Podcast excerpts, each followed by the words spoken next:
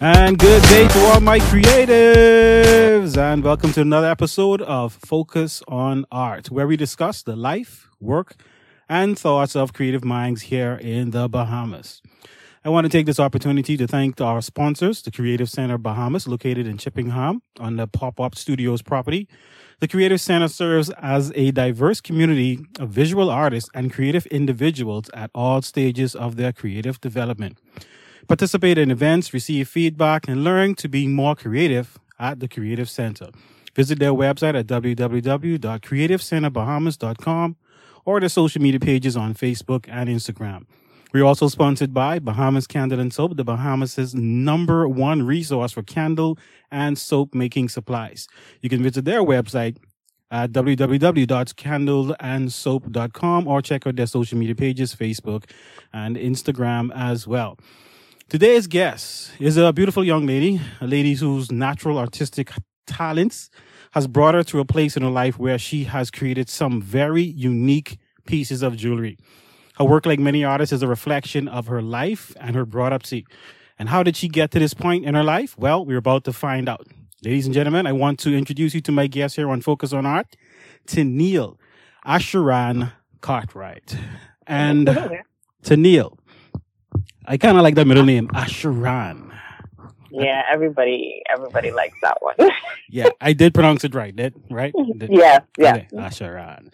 And we, we, we, we asked, I asked you about it before. Um, we just didn't have a reason of what's the meaning of the word. Was it just two words put together, or was it a reason behind it? Did you ever ask your parents about it? Um, There is no meaning behind it, but I did ask my mom before. Like, how how did you get that name? Mm-hmm. And she always used to say, I never know why I named you that, but your Gaudi, your Gaudi. What? My Gaudi had this girl who stole her boyfriend or something like that. Ooh. And my mommy always did like the name. She just always thought it was a pretty name. Wow. So how does your, I mean, your Gaudi, she, does she know what your middle name is? Like, you're going to remind yes, her of that? Every time she see me, she's like, I don't know why your mommy named me that. that's, that's bad memories. Each and every time. For her, it is, yeah. My goodness. Hmm. She's giving that side eye. Hmm. My goodness. Every time. Every time. Asharan. So I understand from the middle name, you you you took something from that and you created something quite interesting. You have a company that, uh, or business that you you do. You're jewelry makers. Is that correct? Yeah. Yes or no? Yeah. Yeah. Yeah. Yeah, yeah, maybe. You sound like you wasn't too sure on that one. So. Yeah, no, that's that's what it is. Um, that's what it started out as, but that's I can't. That's not what I wanted to always stay as. Really? So yeah, it, I I started as jewelry. So what did you want to be? Um, no, it's not that I want to be something else. It's I like branching out into other things. Okay. So. Mm-hmm. So what was your? Your your plan? I mean, if jewelry is something that you stuck with a bit longer, do you have a plan to move somewhere else, or you had an original plan to go somewhere else? No, it was jewelry was the initial plan. Okay. Okay. But I always find that I, I don't want to say easily distracted, but I, I like other things too. I'm very crafty, so I like to venture off into other avenues. Mm-hmm. So I lately I've been thinking about branching into, I guess, more like home decor. Okay. Okay. So that's something I'm kind of looking forward to doing. But what aspect of home decor? Because you have like um, photographs, and you have throw pillows, you have carpet. Like what? What aspect of that? As much as I could. Oh, gee, you want to do everything? as as much as I could. As much as I could. Okay. I want to start off at like coasters and table trays first, something small that I can master, and probably just branch off into other things right. Piece by piece. Makes sense. Okay. Mm-hmm. And that's the creative part of you just calling for that. Say again? That's the creative part of you just calling to do something else. Just calling to do something else. Yeah. Oh, come try this. Come try this. Come try you it. You got to try this. Right. We could talk about that because I want to ask you a bit more about that. But let's go back um, into history. I would like to just say, hey, who are you? But that's such a general and broad question. So we're going to, we're going to, let's take you back. I don't know how far it's going to take you, but I want to find out when did you realize that you like to do things with your hands, or you like to create things? When did it happen? Do you have any thought in your mind that, hey, this is the first time I did that and I always remembered it? Anything? Um, No, I think I just always knew I was good with my hands from primary school. Like, I was always good in art class. High school, always good in art. I did art. I did, well, I couldn't do craft, but I did it on the side. Right. It wasn't like there was one defining moment when I realized I was good at arts and crafts or stuff like that. I just feel like I always knew that that's what I liked. So this is what we call a natural-born artist. Uh, yeah, I guess so. I mean, is that being healthy, your parents? Because that means you were drawing on the wall and stuff like that? Something? No, I wasn't allowed to draw on the wall, but I had a lot of notepads. Okay. So I used to draw on notepads and stick them up on the room wall. So. Wait, your parents gave you notepads just for that, or you just had them just laying around? No, like, I asked for notepads specifically ah, for that. Ah, so you had a way. Between that and, so, you know, I used to get a lot of folder sheets for school. Yeah. Yeah, I always used to have a lot of folder sheets. Or she, mommy would always have to buy me a lot of folder sheets because uh-huh. that's what I would end up doing with most of it. All right, so by you saying that, I'm hearing something that I don't usually hear from most people. Well, I, I, I wouldn't say that. Most creative people, I tend I tend to hear it, either one side or the other, and that's the integral part your parents played in your lifestyle. Do you feel as if they were there for you? I mean, for your creative outlet? Did they shun you? Did they say, oh, girl, stop doing foolishness? Or did they say, you know what? Instead of you doing this, here's a book for you. Go draw on that. Did they help you along the way? My parents helped me along every step of the way. Right. They may have not always agreed or liked it, but they always knew I was kind of different in that way. Yeah. So even like sometimes down to the things I dress, like my mom always would say, oh, you could break up now. But anyway, do what you want to do. All right, so, so they they were always supportive, yeah. That's good. That's good. You, you know, usually sometimes parents um, would not allow you to go down the road because they do they they mean good, you know. They want mm-hmm. you to do better in life, and they see things in a different way. But you know, the generations change and and things change. So I guess you know if they if they stick with it and you do your best, you can become something amazing, especially in the art world. You, you just never know about that, you know. Yeah, it's pretty good. So how did you go? Um, Primary school. What happened in primary school? Were you drawing in primary school, Eric? Was there anywhere to take classes? Which school did you go to? Uh, primary school, I went to Saint Francis and Saint Joseph. Right. Um, I always, I always used to draw. Mm-hmm. Always used to draw. Always. Used to, I don't know if you remember the the coloring, not the coloring box, but like the pencil box. I can't remember the brand, but it had like a little sinking part. So people used to ask me, because I one time I made this where I colored it in with markers and put glue in, and I made it look like a pretty cool, colorful ruler. Right. And by the end of the week, everybody was bringing me markers and glue to make them colorful rulers. Did you charge them? No, I just because I did it for fun. I just, just thought it was cool. Right. So that was an outlet. How did, did your teachers? I mean, how did they feel about that? Were you doing your schoolwork anyhow? I, I always got good grades. I just, my art grades were just more exceptional than everything. Right.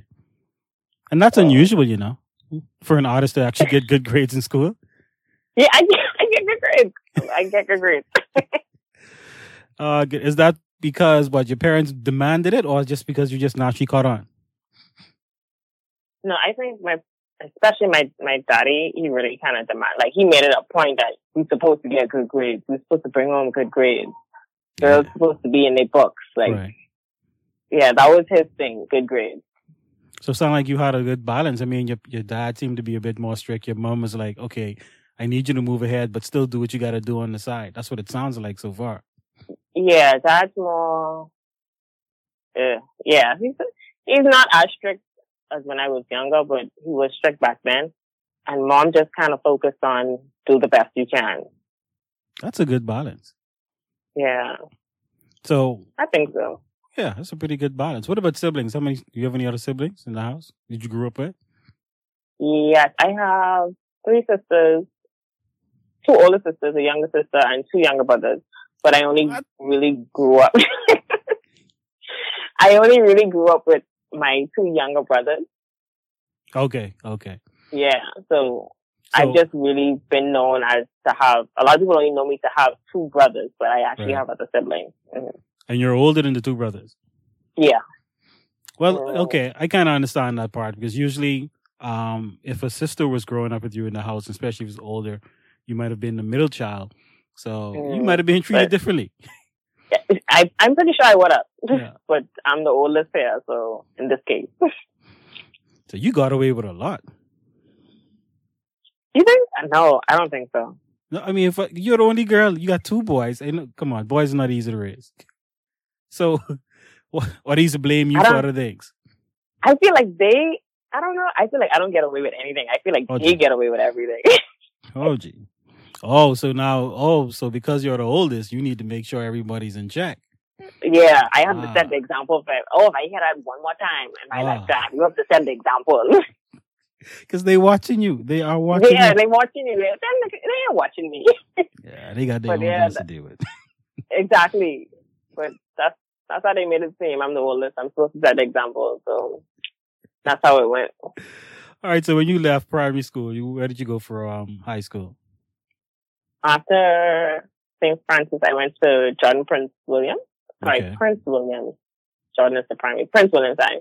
Yeah. And how was that school for you? I mean, how did you fit in there?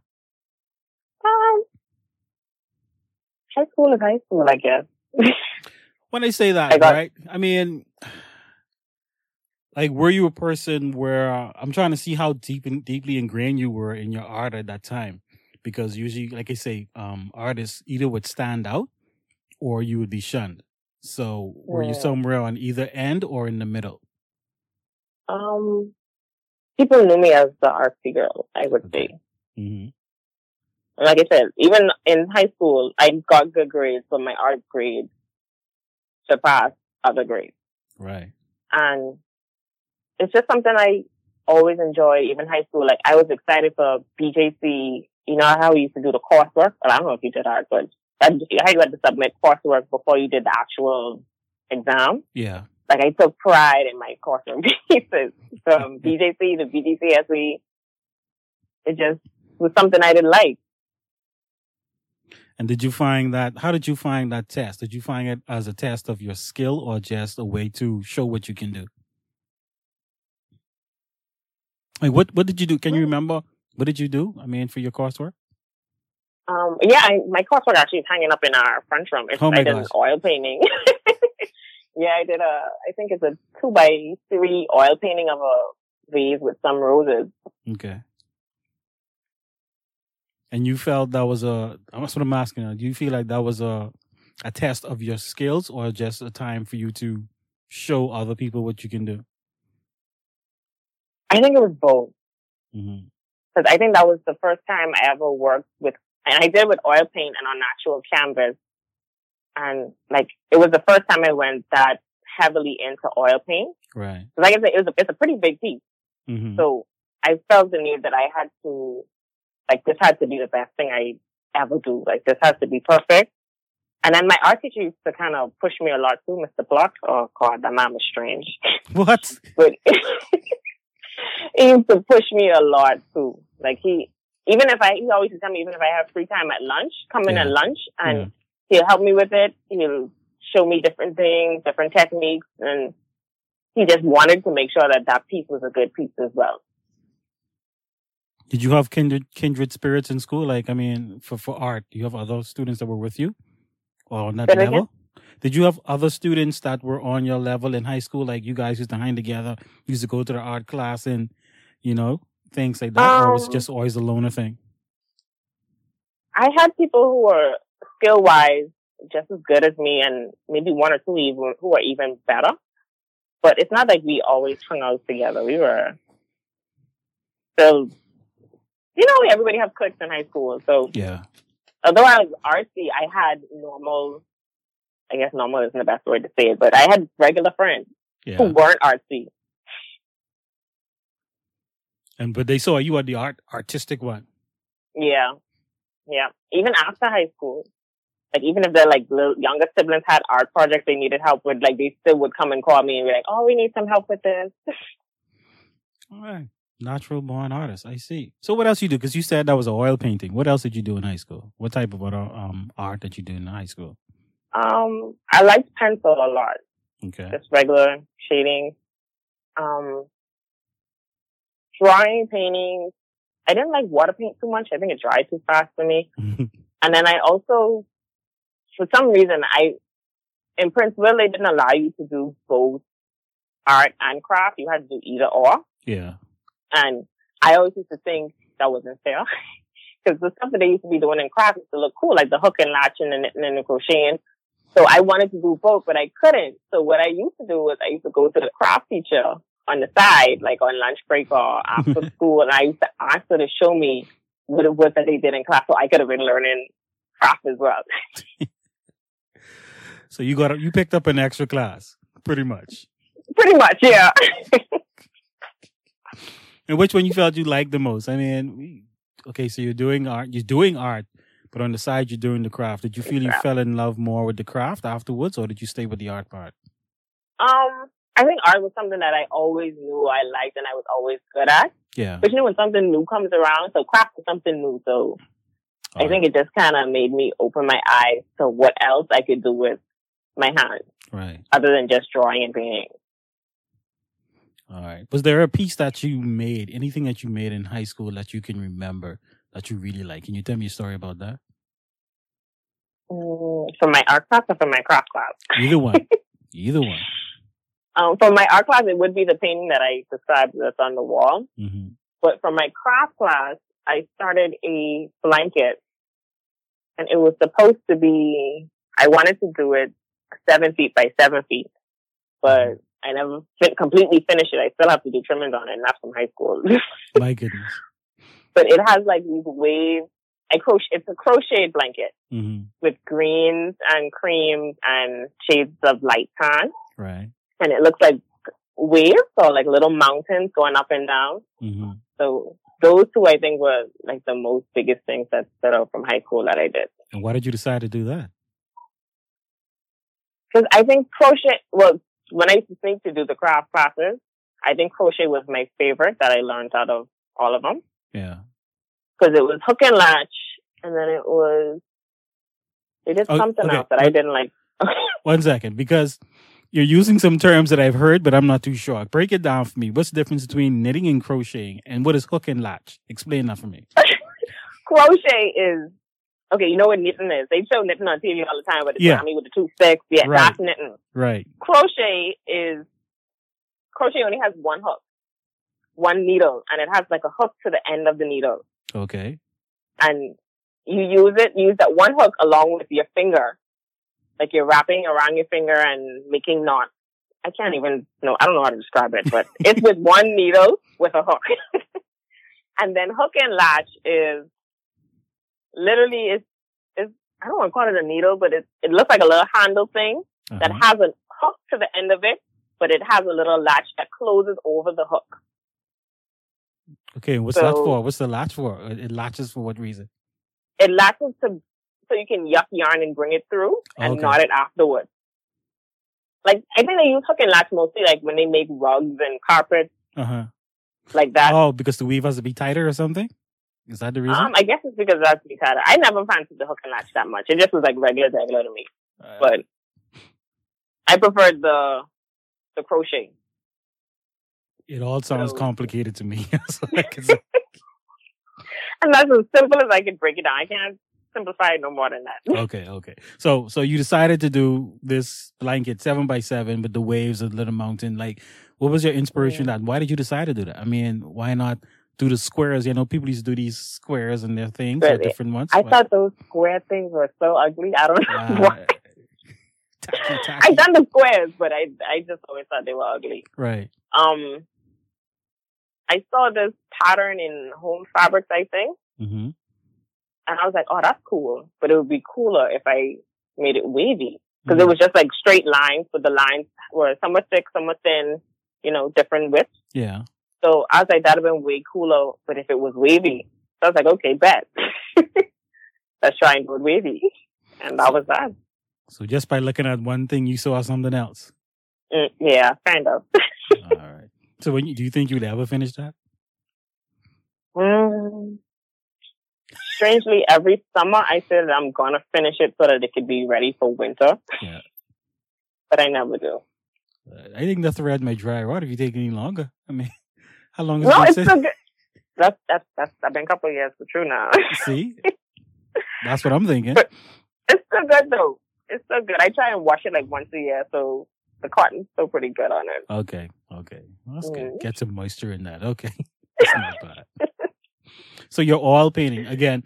Now, I, I remember because I also took art in high school, and for some reason, they wanted us to do still life, and still life always was a vase or vase, as you want to pronounce it, and flowers. Yep. So was mm-hmm. that, you just went by the curriculum, or was it nothing special? No, it wasn't. I just went by the curriculum. I just decided to do a medium that I wasn't right comfortable with, to try and force myself wait, wait, to become wait. comfortable with it. Hold on. This is your coursework that you're not comfortable with? Why would you do that?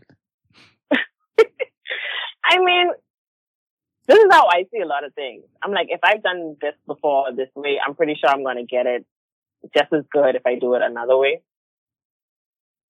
But you're not comfortable. I, guess, I know. I don't mind. The, I really don't mind the risk. If that's how it, that's how it kind of sounds okay. At the end of the day. I didn't mind the risk. Okay. So you took a risk and you went with the oil painting. Mm-hmm. And you...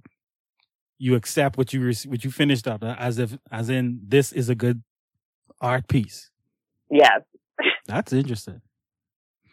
So do you normally do you normally do that with mo- most of your things, or or or you usually, because obviously you don't play it safe. At least from high school, you wasn't playing it safe.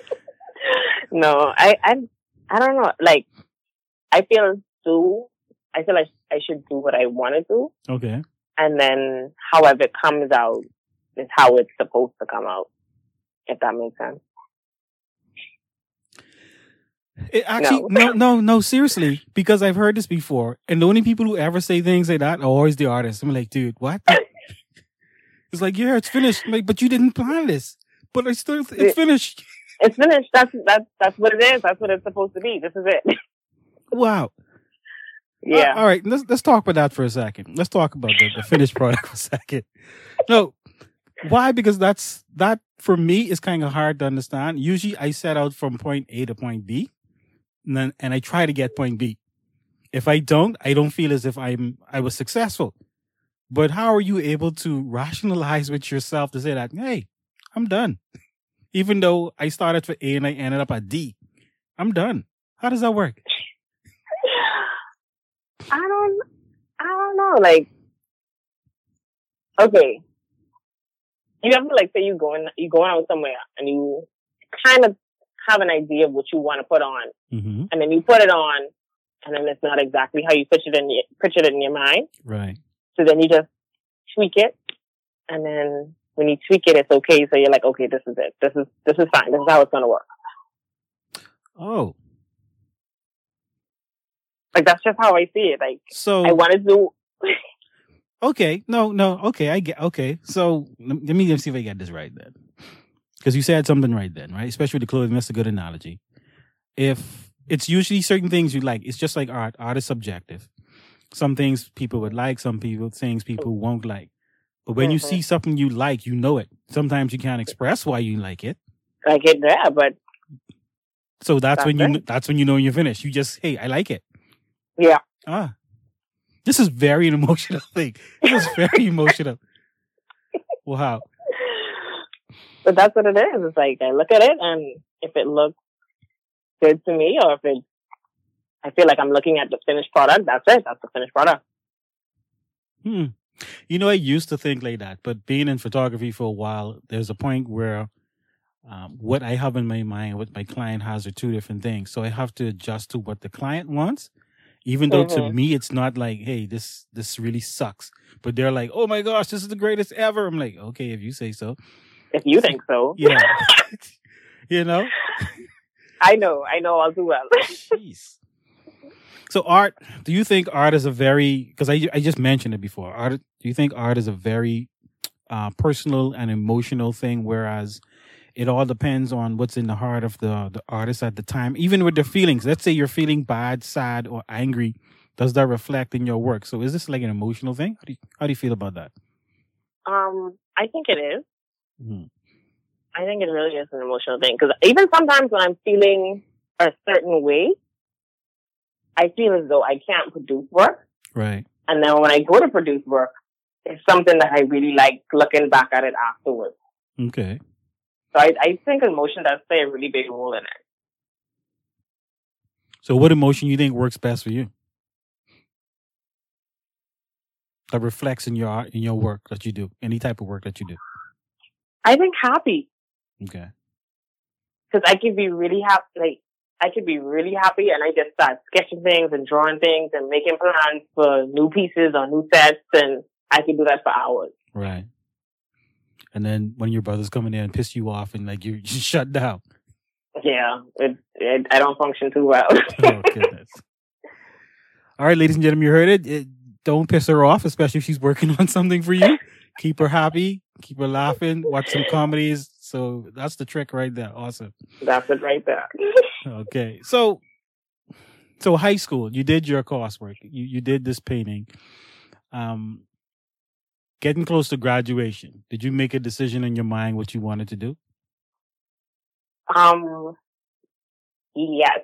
Okay, good. In my mind, this is, and this, in my mind, or what I actually wanted to do, I actually was thinking about doing photography. Mm, okay. Woo-hoo. And you know how, I know, right? You know how the school in your last year, they do, they send you off on job training? Yeah. I don't know if you remember Devin's Photo Lab. Oh, yeah. Oh, yeah. Yeah. Very well. I did a week at Devin's Photo Lab to learn, I guess, skills and stuff of photography. Right. But in all honesty, I think my dad didn't too much like the idea of me doing photography. He he pushed me for everything else, but that he wasn't a big fan of. So he's like, no, I think you need to get something a little better than that. So did he ever say why? He just thought it wasn't a real job. Profession. Yes. And and back then, I guess to him, it wasn't it wasn't something that would have bring in money to, I guess, keep me alive by the end of the day. Yeah. So I decided to do marketing when I was finished. Okay. But why marketing? You decided on that because you changed your mind from photography to marketing. That, and I see why you changed your mind from photography. But why did you go to marketing? Um, during my ninth, tenth, and eleventh grade, I was a part of Junior Achievement. Okay. Yeah. Yeah. Mm-hmm. And you know how they make you take on these different board roles? Yeah. My first year, I ended up in marketing because I had a friend. I made a friend named Clifford, and he was like, oh, Jamila, come do this with me. Let's do marketing. Let's be a part of the marketing team. So me just being, okay. Whatever. I ended up being a part of the marketing board, and I liked it that first year. Hmm. And then the second year, I ran for, I can't even remember which company I was in the second year. I ran for president of marketing, or however they call it, and I didn't get it. I ended up being vice president. And I tried again for my twelfth grade year and ended up being vice president again, but it was a better year. And it, it was just something that I enjoy doing. So you ran for, for two years, became vice president. So yeah. what, what, who or how did you get beat out for the presidency? Uh, the second year, I think it was because I probably didn't have as much experience as I thought I needed to. Okay. But I did gain, I felt as though I did gain it that second year. But the third year when I lost, I felt I lost to popularity.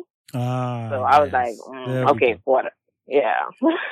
Welcome to J A, everybody. Junior I know, right? Yeah, yeah I know. I, I know that story as well. So the marketing thing, what, can you give me something that you did in J A? Like, where you were really excited to, to put this marketing thing together that you can actually talk about. What do you remember about that? It's so funny. I don't even remember much about Jay now. What? I remember. I, I know. It's like three years, man. I know. Well, the first year was a complete blur, like me just trying to figure out what this whole thing is about. Right. The second year is when I actually kind of start gaining some sense of it all.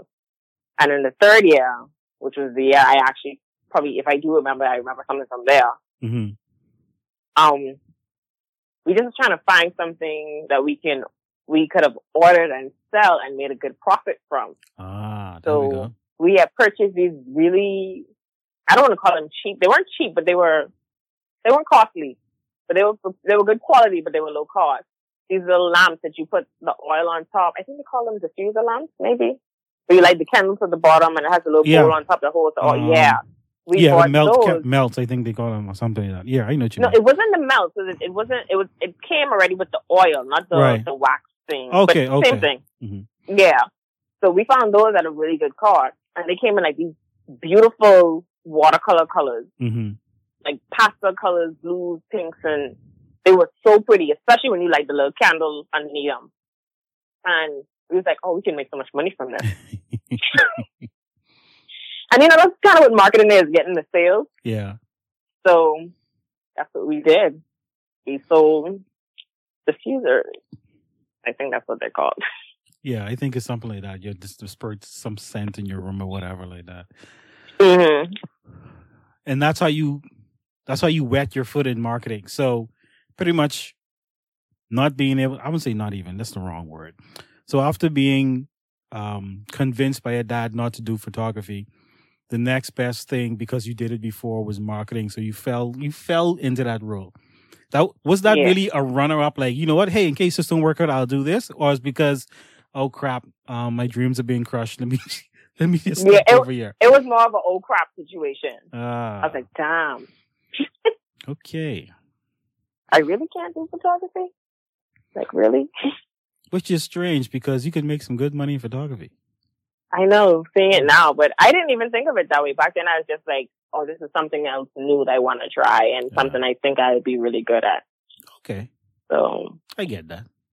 Mm. All right. So, marketing, you, you're... in Princeville, you did some sketches, some drawing. You did all painting for your coursework and things going on in there. That's pretty nice. Um, you took up an extra class uh, without being on the books. Understood. Did some cro- what was it? Is crocheting? That's what it was.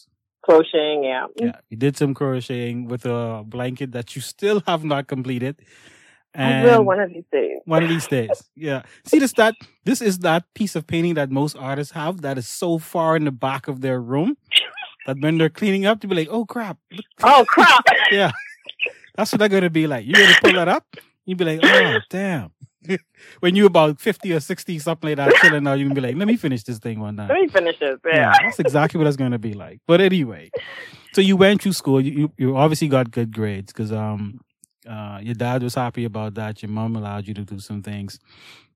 Mm-hmm. And now it's about to get ready to go into the real world because, you know, school is like a bubble. And so you decided to step yeah. out and you made a decision on marketing. So did you go straight to college, university, whatever you want to call it, right out of high school? Yeah. As soon as I finished Princeville, it was off to C O B. And just by you saying C O B, I think you just dated yourself. Just, oh, just wow. say it. Just say it. No, I say it. I, to this day, I still call it C O B. I'm like, okay, well, it's it's U B, but whatever. Okay. Whatever. Yeah. yeah. So you went to C O B. I didn't know they had a marketing um, course back then. Mm-hmm. They still well, it's under the it's under business, so oh, it's okay. business marketing. Yeah. Oh, what is what's so okay? What is business marketing? Explain to me. What is that? I mean, is it different from other marketing? Like, what is it? It's just the same. I think it just fell under the category. It didn't have, it wasn't a school all on its own. It fell, it fell within the school of business. Oh. Mm, the same way like accounts isn't a school on its own, but it just falls underneath the school of business. Right. And you can actually so. get a degree in specific that one thing? Yeah. Mm-hmm. Oh. Wow. Interesting. All right. So tell me about this process now. Let's let's go into college. You're moving up to college now. So you made the decision, all right, I'm going to take up marketing because... Yeah, you know, I don't really want to, but something. But yeah, I'm going to do it anyway. So you went through the whole thing. I don't know if you went online or you had a brochure. You say, oh, business marketing. I'll do that. I could do that. So what happened next? Um, How did college I enrolled. I enrolled. that's, that's literally next. I enrolled. That, that, was, that was next. I enrolled. Our guidance counselor made everybody... God bless her. She was such a sweet woman. She made everybody um, enroll to C O B. And I think those who probably weren't interested in C O B, she they went to, um, what's it, B T D I and yeah, yeah. Right. So I enrolled, got in, and that was the start of my marketing journey. Did you like the classes? Did they make any sense to you? You could add the I mean, work? The class, like, it just was like, okay, this is something I just need to, four years, hurry up, get it done, and over with. But naturally, it didn't take four years. Oh, gee, so, okay. How long did it take? I think I, it took me eight years. Okay, which means we did some stuff in the middle there. We're going to get to that. Obviously, something happened. That sounds like a story. But hold on. Look, before we get to that, um, let's go back into school. How how how did you adjust? You're an artist, man. You're in in in C O B. C O B to me was more of a very structured um, curriculum. I I don't remember much of the art scene, but how did you adjust to that? Um, I think I adjusted pretty well. It. It was, a, I kind of, I want to say I'm, I was programmed to, from I was younger to get good grades. So it wasn't hard for me doing the classes. It was just like, all school, high school two point oh, a higher version of high school. Just right. do the classes, get the grades, and get it done with. Right. And how did you feel about that? I'm trying to get you emotional, Gonda. Be honest with me now. Well, I'm th- let's go off. Let's fast forward to the first year. After the first year, how did you feel about it? Um, That's the point when everybody make a final decision, like, am I going to continue this or not? So, what? How did you feel about it? I mean, I didn't have a choice. I like in my mind, I didn't have a choice because ah. once I start something, I just feel like I have to finish it. So, okay. in most cases, other than the blanket, I just feel like I have to finish it. Other than the blanket. So, other than the blanket, after the first year, it was it was okay, but I still did like my art stuff on the side, but. It was just, I don't know, I don't know how to explain it. It was just do it and get it over with. It's already something you're not too excited about. Just mm-hmm. hurry up and get it done, you know? Did they have an art scene in there? I mean, like, were you part of the the artist there, or you just did your own thing on the side? No, I weren't. I wasn't a part of the artist. I actually don't even really know an art student at C O B from C O B. Oh, you got serious. Serious, serious. Wow. So what happened with the gap? Let's talk about it. Well, let's go there. How did you get this gap from four years to eight years? What happened in between? Um, what happened was... What had happened was... What had happened was... Okay, let's backtrack to my last year at high school. Okay. Um, you know, dads are normally supposed to be breadwinners of the family or whatever. Right. My dad had a injury oh. and was kind of unable to work for a while. So a lot of the bills and expenses were put on my mom for a minute. Right. And school was a priority, but in my mind, I felt like, okay, you've grown, you need to support yourself. Right. So I think a year after I finished, a year after I had started C O B, I ended up, I ended up getting a job mm-hmm. as a waitress. Mm-hmm. And then it was work, school, and then I still tried to do, oh, that's what I am with. Um, after my dad got the injury, we used to make like shell craft and sell downtown to the tourists. Right. To mm-hmm. help kind of not, you know, have mom so deep in water. Right. So it was me balancing between school, working at the restaurant, and then making shell jewelry to sell to tourists downtown. You know, that's interesting, right? And I, um, to all the listeners, this is uh, full disclosure. I think that's the point where I first met her. I first met you when you were downtown. And it was interesting yeah. to me because even in my mind, I was thinking, you are extremely young to be doing this. You know? I, it, I couldn't get... I, I couldn't get a wrap around to figure out why you were doing it. You were just, you were coasting, by the way. All right. It was like you were just doing what you had to do. That's, that was your attitude that you have. I'm just doing what I have to do. I'm going to get this done. I'm good at this. I'm just trying to make a couple dollars on the side. But it wasn't like other persons that I've met where they are all gun-ho. Like, I have to make this work. You were like, dude, it's going to work. I'm just going to do what I have to do. And yeah. that was, so that, that explains a lot now. Okay. So that explains a whole lot because um, like I said, I was around the first time I met you, and seeing you there and seeing you selling your, your crafts at that time. Like, yeah, I, I forgot it was actually shells. That is true. I totally forgot mm-hmm. about that. And I think later on, I saw some other work of yours, and, and I watched that progress um, from there.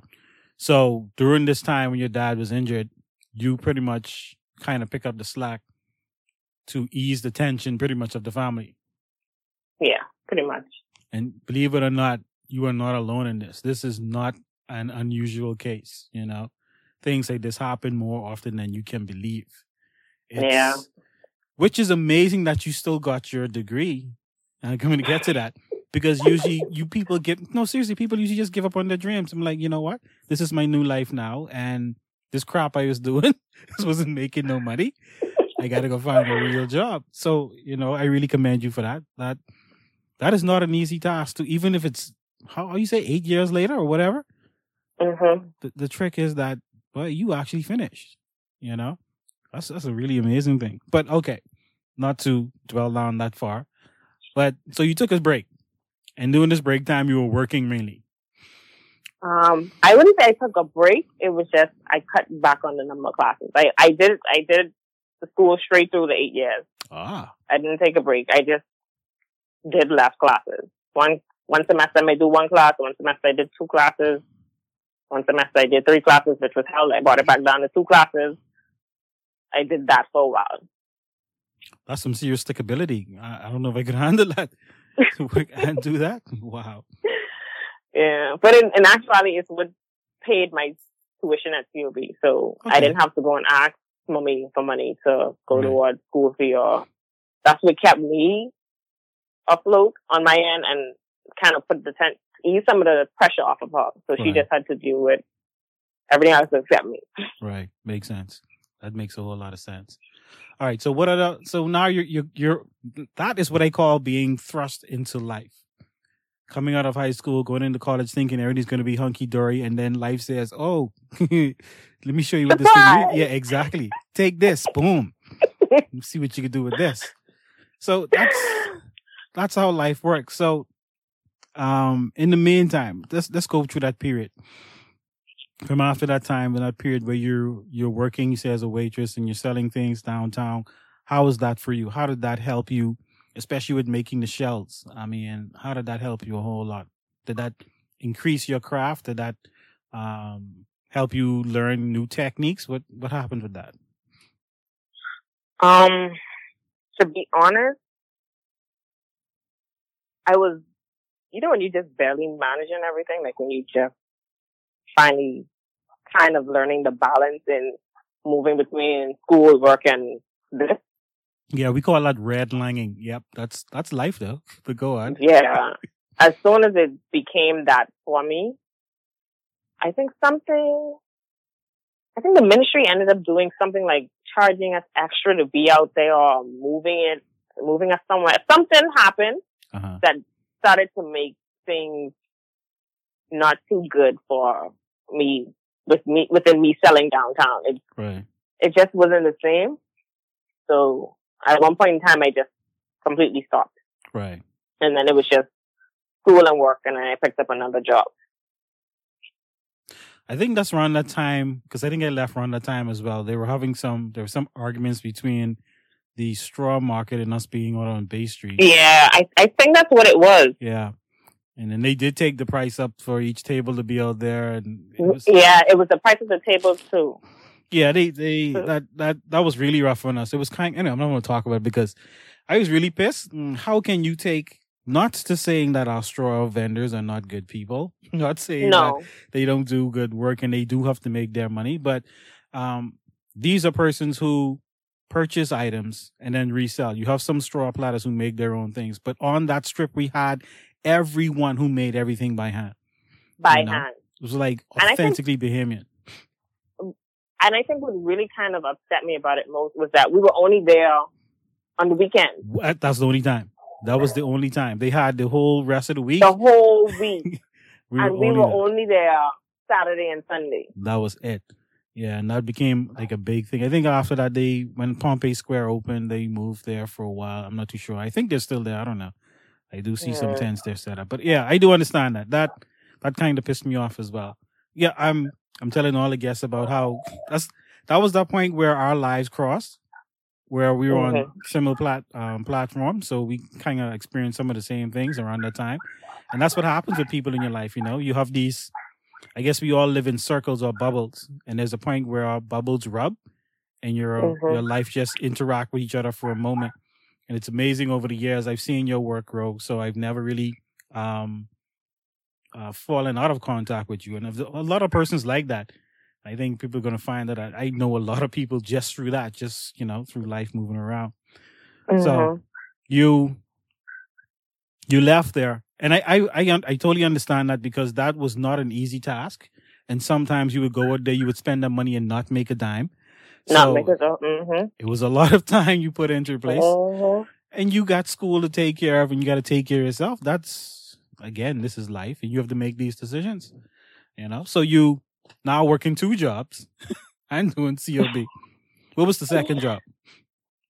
Um, I worked for this company that was hired by the Registrar General to update patterns and trademarks for the government. So okay. I was basically a data entry clerk at that time. Yeah, okay. Believe so I did not. that from eight to four in the morning. Right. And then I did the restaurant from five to whenever they closed, right. twelve.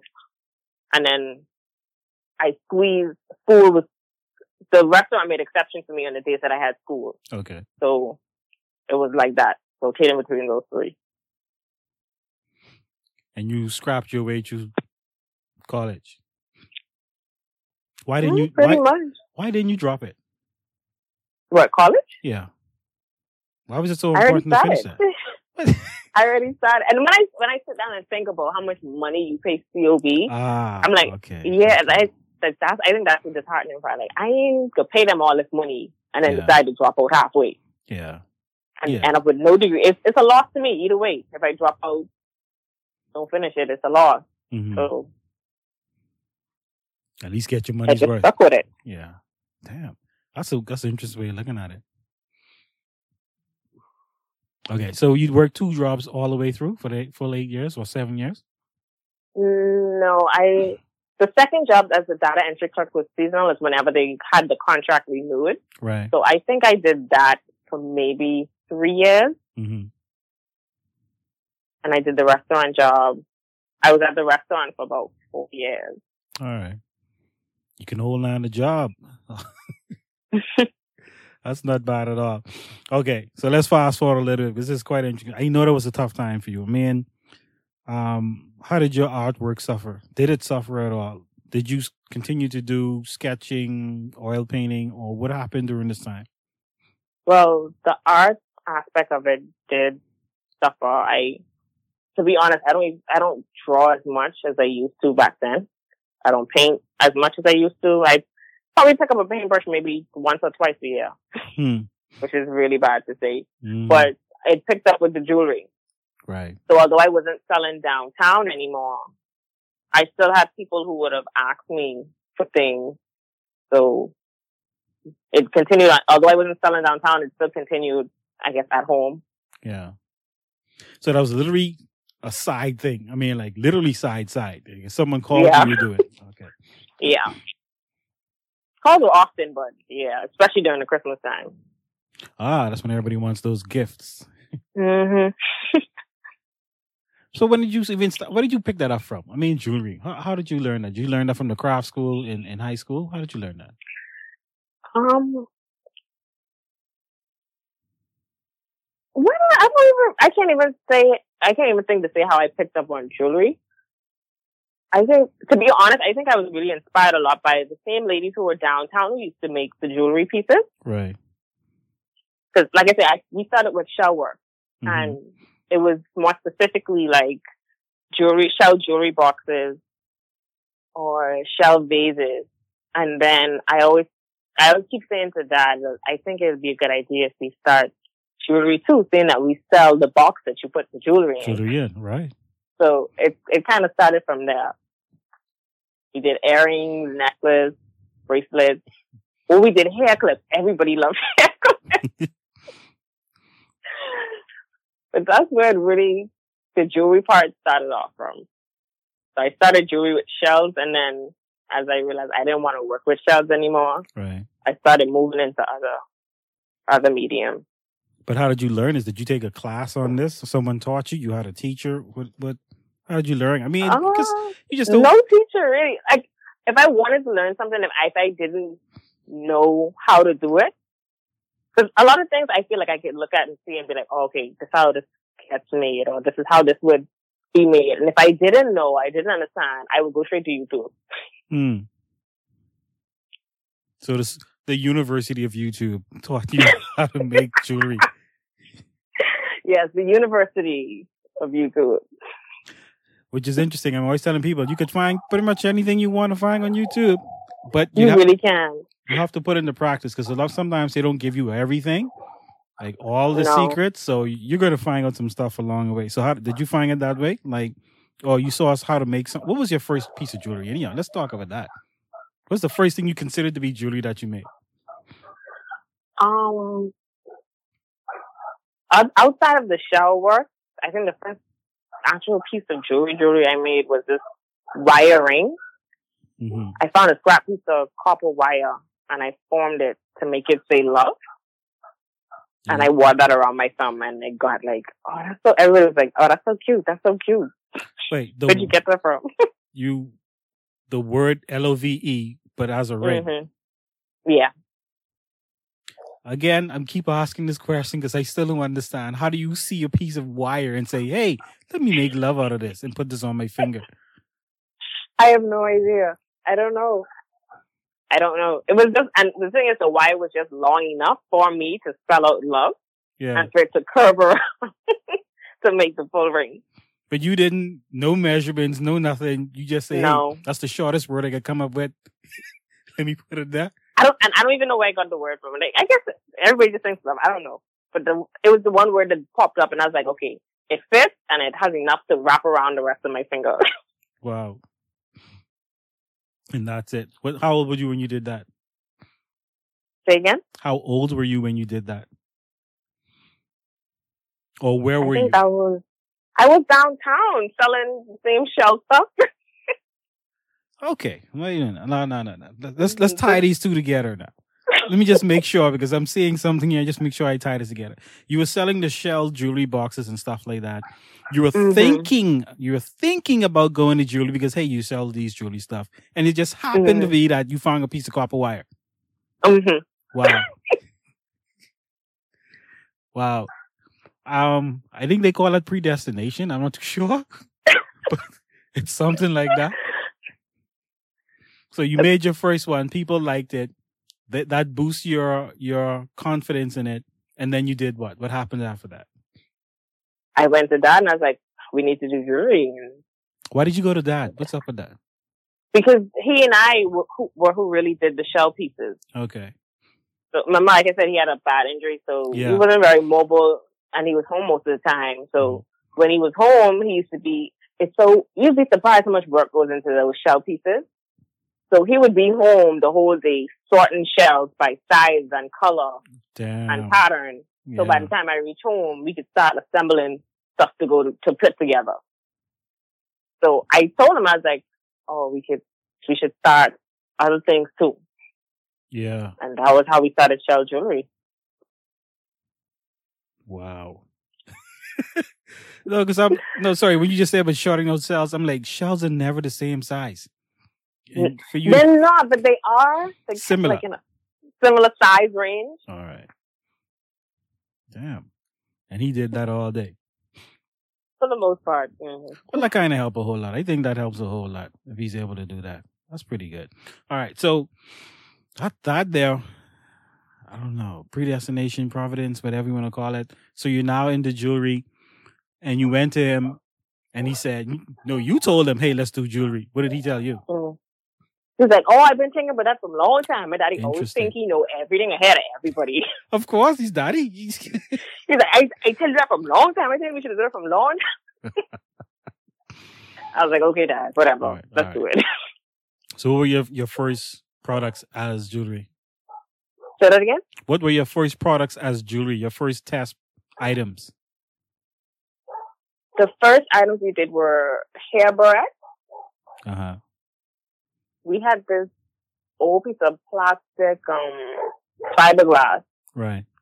And we cut them into shapes. Uh-huh. We grew the hair barrette part that we used to buy from Home Fabrics onto the back. And we made like just these beautiful hair, shell hair pieces. And that was it. We started with the barrettes. And then we moved on to earrings and then rings. And then we was like, oh, let's do a full set. So we had earrings, ring, necklace. And then I think the last thing we added were bracelets, which were these really nice clasp bracelets. And by then, we just had a full set. You could have mixed and matched and buy a box to put them in the same time. Where were you selling these stuff? Downtown. So you were still downtown when this was happening? Okay. Mm-hmm. Yeah, this was a part of that downtown show cycle. So how how how many years were you downtown, anyhow? Do you can you remember? We were there. I... We were there my last year of high school, and I think maybe my first two years of college. Okay. So maybe I'd say maybe two to three years. So that's a good time to switch from shells over to jewelry and things like that. That's pretty cool. Mm-hmm. I never saw my jewelry downtown, like the jewelry that I do now. Yeah.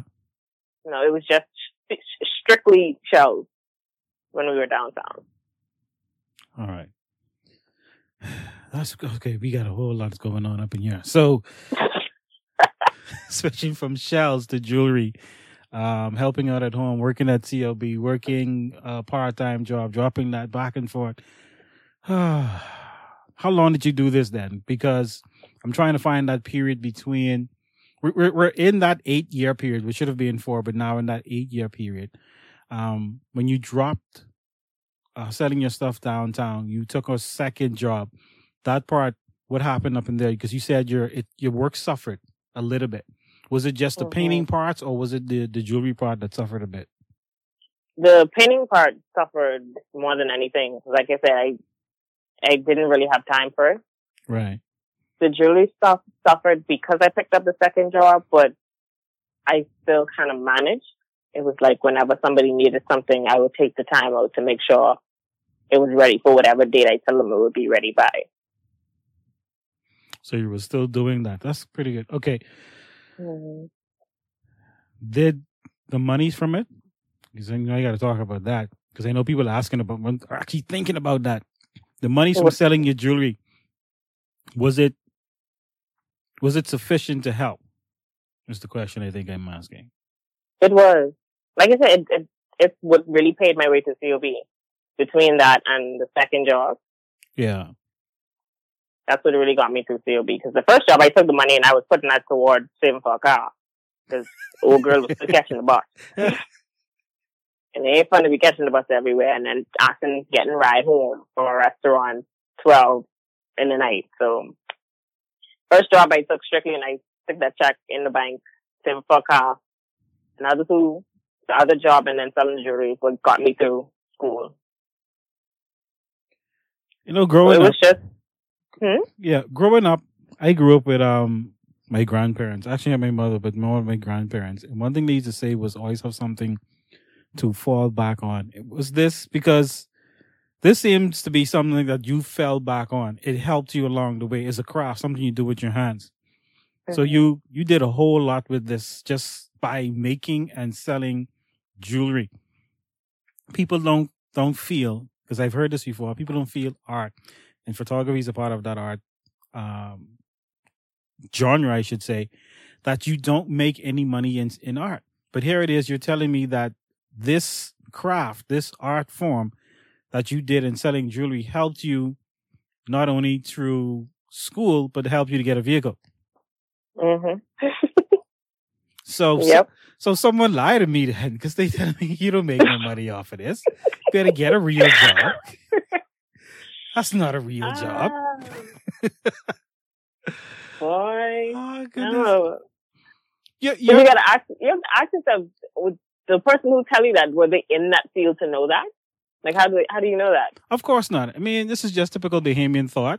you know, especially yeah. the older generation. You always felt as if if you're not a doctor or a lawyer off the top. A lawyer or, yeah. Mm-hmm. You know, that, that's how it was.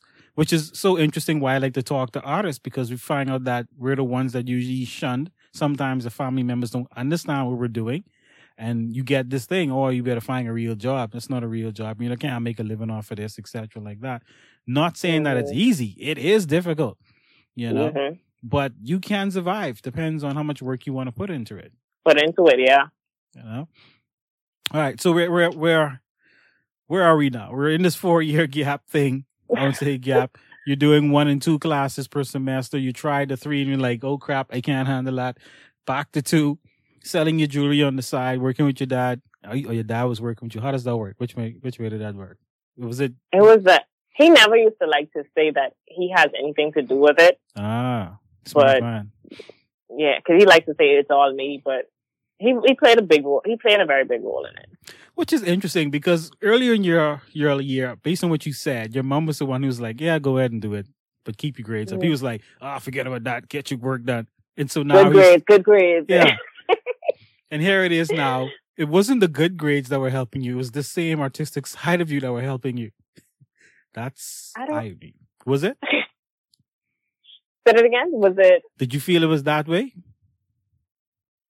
A that... little bit. He's always encouraged me to be the creative person that I am. Right. Because he feels all of my creativity comes from him. He tells everybody that I'm only creative because he's creative. So that's where I got that gene from.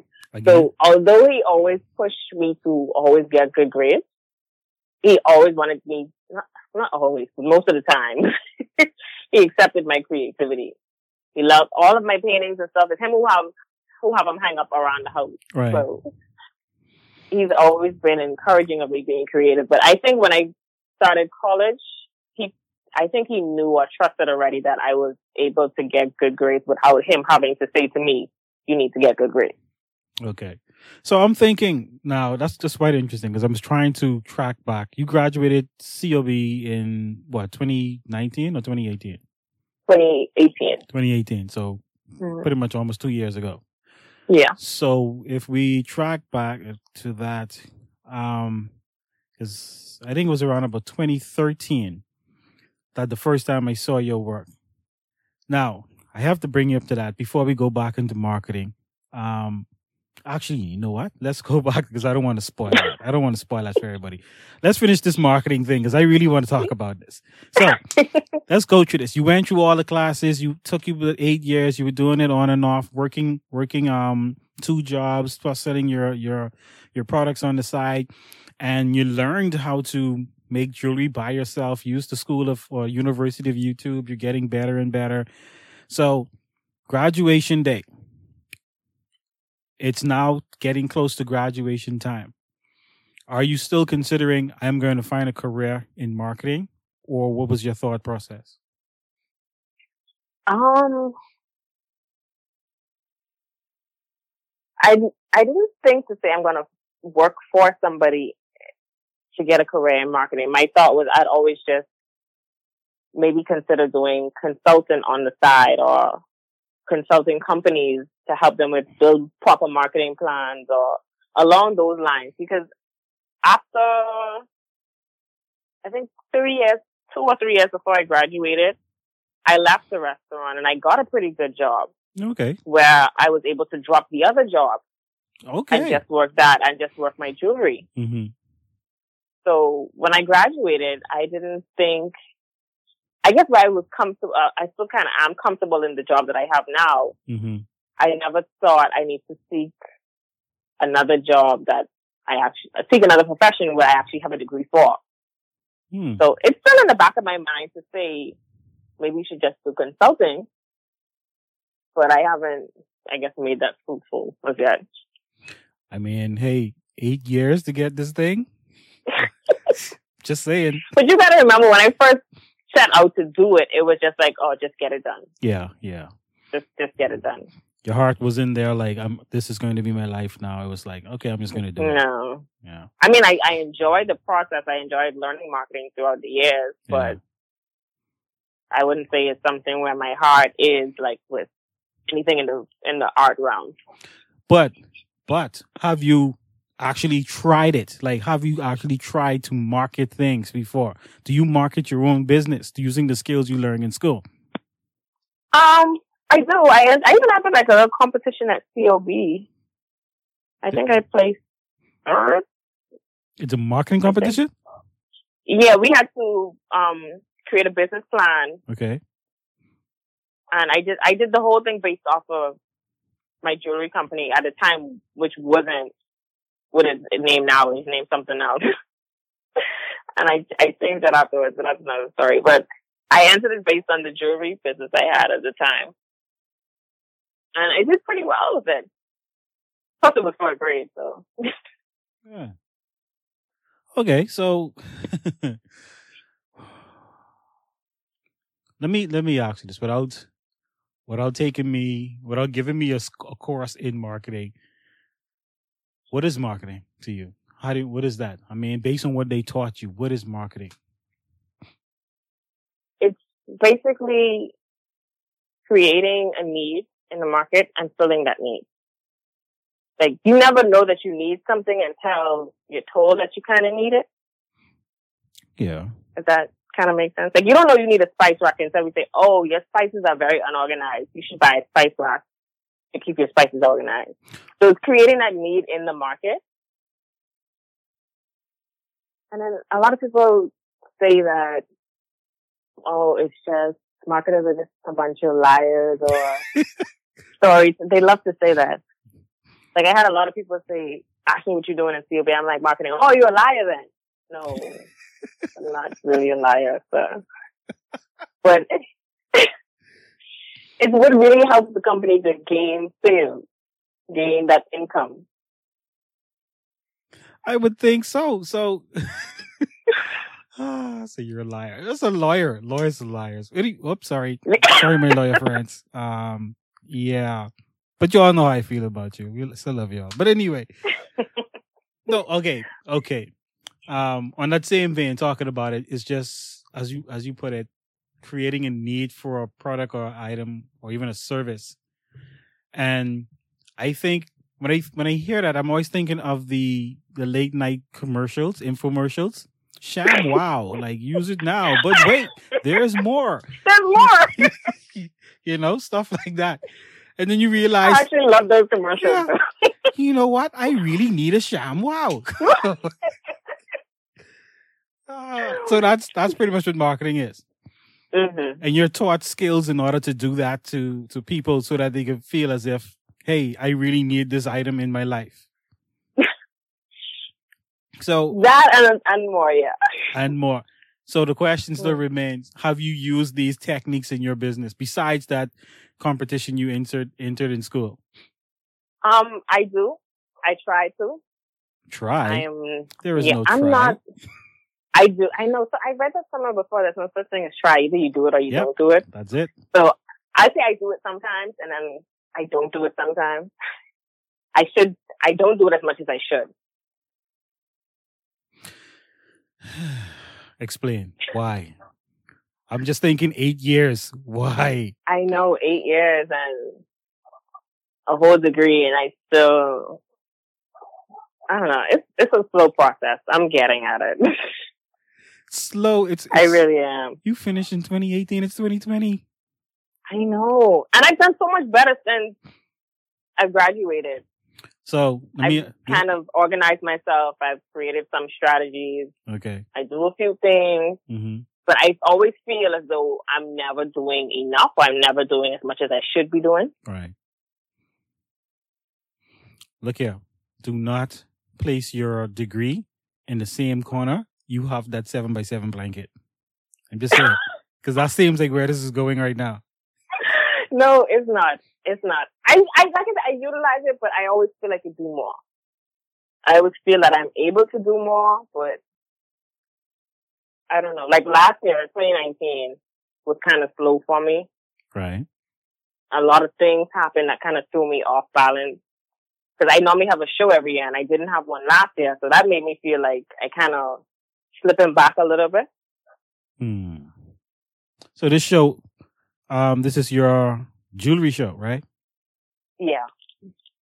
Okay, we, we, we're going to get to that. Don't, let's not jump to that right away. It's kind of interesting, though. Actually, you know what? Isn't that a part of your marketing for you having a, a jewelry show? Isn't yeah, it? it is. So it you, is. So you are using your skills then. Like I said, I am using it, but I just feel like it'd be doing a lot more. I feel like I'm probably doing not the bare minimum. It's, I'm doing more than the bare minimum, but I'm not doing the maximum. And is that based on feelings? You know, you feel as if I just got it because I needed to get it, but not because I wanted to get it? Um, not really. I think maybe it's because sometimes I have myself stretched thin, and I probably don't like to admit that. Oh. So you're doing too many things. Yeah, I think that's what it is. So that's what it boils down to sometimes. Okay, so this is a good time because I've heard you mention this in many different ways, that you're always trying something different, always want to do something different. Like, okay, this looks fun, let me do that. This looks fun, let me do that. Old people, and I'm getting back to that day. When I say old people, again, I'm not I'm not saying you guys are old, old. It's just a way a way of thinking. And the saying that they they use is uh, jack of, jack of all trades, master of none. Master of none, yeah. How many times in your life have you heard that? Way too many. Uh, now, cool. I'm sure my listeners have heard me talk about this before, and I will continue to talk about this. I don't know if you've ever heard of this word known as multi-potentialite. No. You ever heard of a Renaissance man? No. What yeah. is a Renaissance man? These are all the same type of people. It's a type of person. You have multi-potentialite, Renaissance, scanners. It's like many different names for persons like this. And this is why I, I talked to you before about this. Persons like ourselves who find our, find that we cannot really focus on one thing for a very long period of time.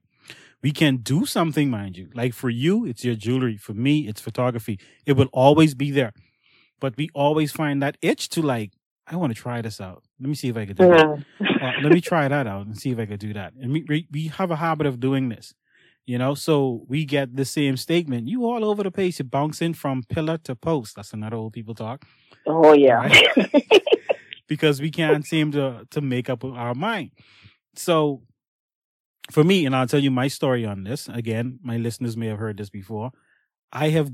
I grew up my entire life hearing this. And I felt bad for myself because I, I couldn't figure out what I wanted to do, you know, and I started to get upset with myself thinking something was wrong with me. Why is it that I can't figure out what I want to do? Because when I have so many things that I can do and really good at, it's mm-hmm. not like we go into something and suck at it. It's like we master that bug and be like, okay, I'm bored of this now. What's next? You're right. Need something else. So I think it was in twenty, I'd have been in twenty eighteen as well. Um, there's a lady. Her name is Emily Wapnick. It's either twenty seventeen or twenty eighteen. And you, she, I, li- I love TED Talk. She was on a TED Talk and she talked about this thing called multi-potentialite and how she describes it. We're people who do this. This is how we are built. We can't stop this. And for us to suppress it is damaging to us. We have to do things. Now, the good part is... What companies are now realizing, they're actually looking for persons with our skills. Let me tell you why. All the things you have done through your life have brought you to a point where you can find solutions for things in a way that no one else can because you've done so many different things. So they, like in marketing, that's why I'm trying to, I'm so interesting. Like, why aren't you getting marketing? You'd be so great for marketing because in marketing, you have to come up with very unique ideas or solutions to problems. And if you were, if you are not a multi-potentialite because you're so linear, you cannot think out the box. We have no other choice but thinking out the box because we had we, we had so many boxes that we were in. So you can take something from your high school and match it with something from C L B and match it with your time when you were making shell boxes, and you could come up with a whole new different idea that people can. Sometimes people just can't even understand it. Until they say, you know what, try to break it down for me. And you break it down, it's like, God damn it, that's genius. You know? Now, mm-hmm. the trick to this, okay, like I say, I'll preach this over and over again because I'm learning this myself. The trick to this is to embrace who you are. embrace this concept that you are a multi-potentialite, that you have potential in many different facets. And we can see, we can see the larger picture. That's, that's our superpower. When one person is talking about a particular event, we have about five events that are similar to that, that we're extrapolating and putting together. I'm like, no, bro, it works like this, you know? And for other persons listening to us, it's difficult for us to get our point across because they're so linear. And we're thinking of like four different dimensions. So we're like, we're, we're explaining something and they're like, dude, I don't know what the hell you're talking about. I said, hold on, hold on. Let me break it down piece by piece. And when we do that, people will be like, wow, that's, that's a really good point. So until you, I'm telling you this now on this podcast right now, focus on our twenty twenty. If you are to embrace your multi-potentialite nature of who you are, accept all the things that you've done. There's nothing wrong with what you've done over your entire life, because that's how I felt. Like the many things I did, I felt as if something was wrong with me. There's nothing wrong with us. That's just the way we are. We don't sleep at night. We can't sleep comfortably because our mind is always racing. We wake up in the morning and we do things. So the questions I'm asking you, how can you see a copper wire and figure out, hey, let me put a ring on that? That's how our brain works. Okay? We think in our minds. Come to find out, scientifically, it's been proven that everyone can't do that. Some people don't hear their voices in their mind. That freaked the hell out of me. Like, how do you survive without hearing your own voice? How do you talk to yourself? How do you say this and that can work? I mean, it's freaking me out. But yeah, so we're totally different. You know, if you embrace that, you now have jewelry making, you have, um, your experience in oil painting and art and crafts and making a blanket, even though you didn't finish it. I'm going to bring it up again. You know, um, you have a four-year degree in marketing that you know exactly what to do, but you just, you're feeling as if you don't want to go into that, that platform. I'd say embrace it and go there. You'd be surprised how great you are.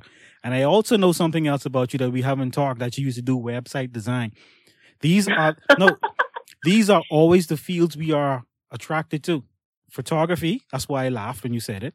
Photography, mm-hmm. website design, marketing, these things that require out-of-the-box thinking, things, seeing things from a different dimension.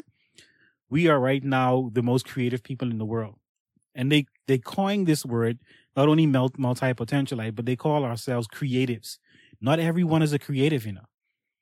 Again, you are born creative. And because of that, your mind is actually different from everyone else. You must accept that. You, you, they're not going to understand you, and that is fine. But you have your particular interest that you can take anything and mold it into something totally different. That's creative. And something you said as well that is very interesting. Sorry to go on this long spiel, but I just have to break it down for my people. Okay? When you talked about that pattern of the, the blanket, you said you saw stripes. You see how your mind morphed that into something different? You morphed it into into waves. People can't do that, you know. That's not normal. Just letting you know that. Not everybody can do that. Okay? So I, I just wanted to get that out here because we, this keep on coming up.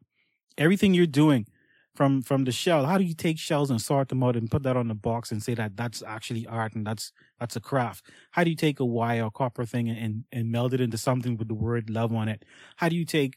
And when I first met you, you were taking buttons and putting them in earrings and other things like that. Oh, you remember the buttons. Ah, uh, see, see, that's how long it was. You think I forget it? I didn't forget. But that's what we do. Like little things like that, we will pull from other people's life experience because, you know, we could grab that and we use it somewhere else. That's what we do. So our memory long. Now, we ain't remember your name all the time. We ain't remember that. But there's just little things about people that we pick out that other persons wouldn't pick out. This is who you are. Accept it. So that's my rant. Okay. Okay. Think on that. So anyway, let's get back to the story at hand. Um, I think that's the most depth I've ever went in that. I think I need to do a different talk just on that. Uh, because that's, that is something, and I'm really passionate about that because I was told that, you know, you should focus on one thing my entire life. You know, and it wasn't until I rejected all that I was told that my artwork started to step out. Seriously. Uh, because I told him, man, screw you guys. You have your life to live. I got mine. I'm not. I'm I not got mine. Listening. Yeah. Let me do what I do best. Why focus on your weaknesses? That that makes no sense to me. You're just going to have a strong weakness. Weakness. That's it. Take what you have and, and do it. But marketing, okay. um, I I really think you will do very great in marketing if you would embrace it. And um, the reason why I would bring that before we move off of the marketing part, things have changed so much in marketing that it's not traditional anymore. The traditional marketing is no longer working. You know, and which is why I like to talk to marketers. I'm like, what are you doing? Why why can't you get things a certain way? Especially with the advent of social media, um, understanding how to market on Facebook versus Instagram versus Twitter and TikTok and all these other different things. If you can see, if you, excuse me, if you can see the differences between each of these platforms and you know how to do it, like when I'm really serious and I sit down and I put together, like you say, sit, put together a plan, I'm like, dude, I push out some information and some work that is just amazing and with awesome results. So it actually works. But traditional marketing applied to these things don't always work. That's the funny mm-hmm. part about it. So if I were you, I would get back into it. You know, still do some studies on social media marketing. Um, look up a guy named is Gary Vaynerchuk. He um he has a marketing company. And he talks a lot about how to do these things. I have like about three of his books. I yeah, three of them. Jab, Jab, Right Hook.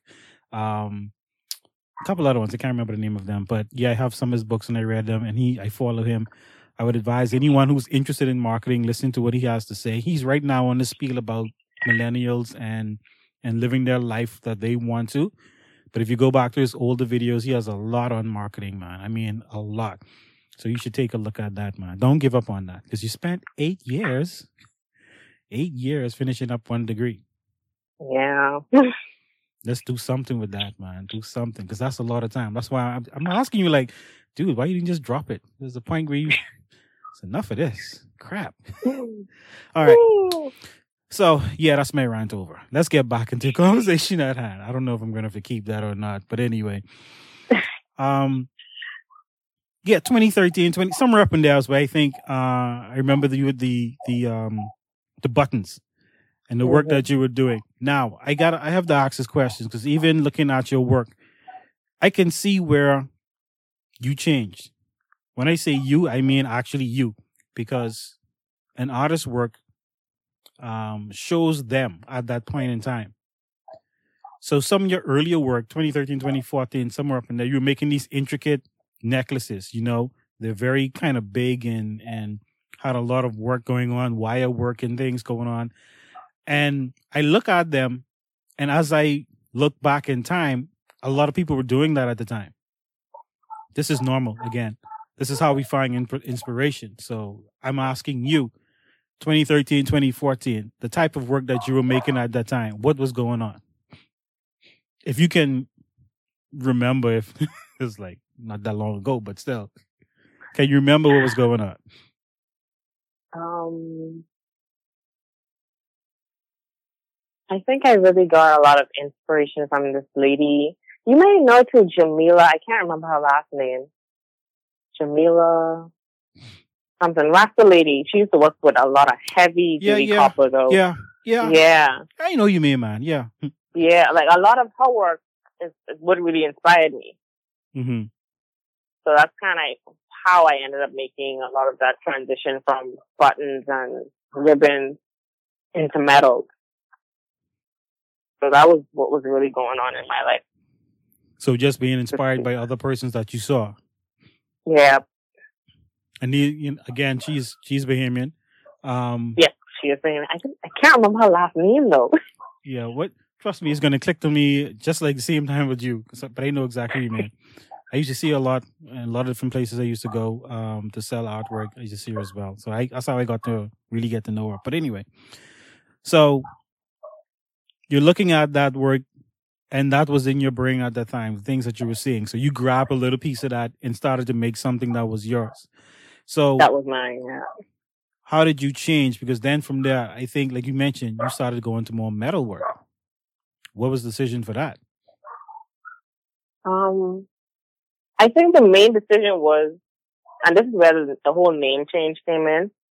I was getting older at the time, and I realized that a lot of the work I used to do wasn't reflective of who I felt I was becoming. Right. I felt like I was getting more mature, but my pieces were still kind of whimsical and playful. Right.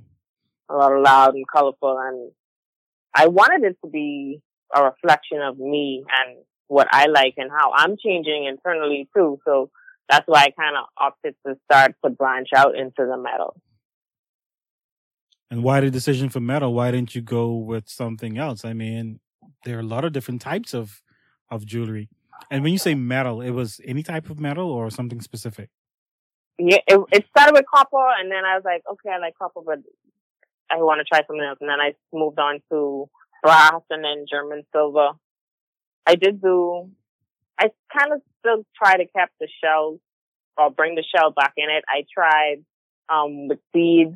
I, I don't know, maybe it was the seeds I had at the time that kind of turned me off from it because they, they really stink. But I don't know. I, I'm still working around trying to figure out how to work around working with sh- with um, seeds. Because I think some of them, like the larger ones, when you're drilling it, after a while, they start to smell bad. Ooh, yeah. And nobody won't be wearing no necklace with stink. Yeah. So I think that's kind of probably why I stuck with the metals, because it, it, I didn't have to do as much work with the metal as I, I mean, I did, but the seed just wasn't working out for me. Mm.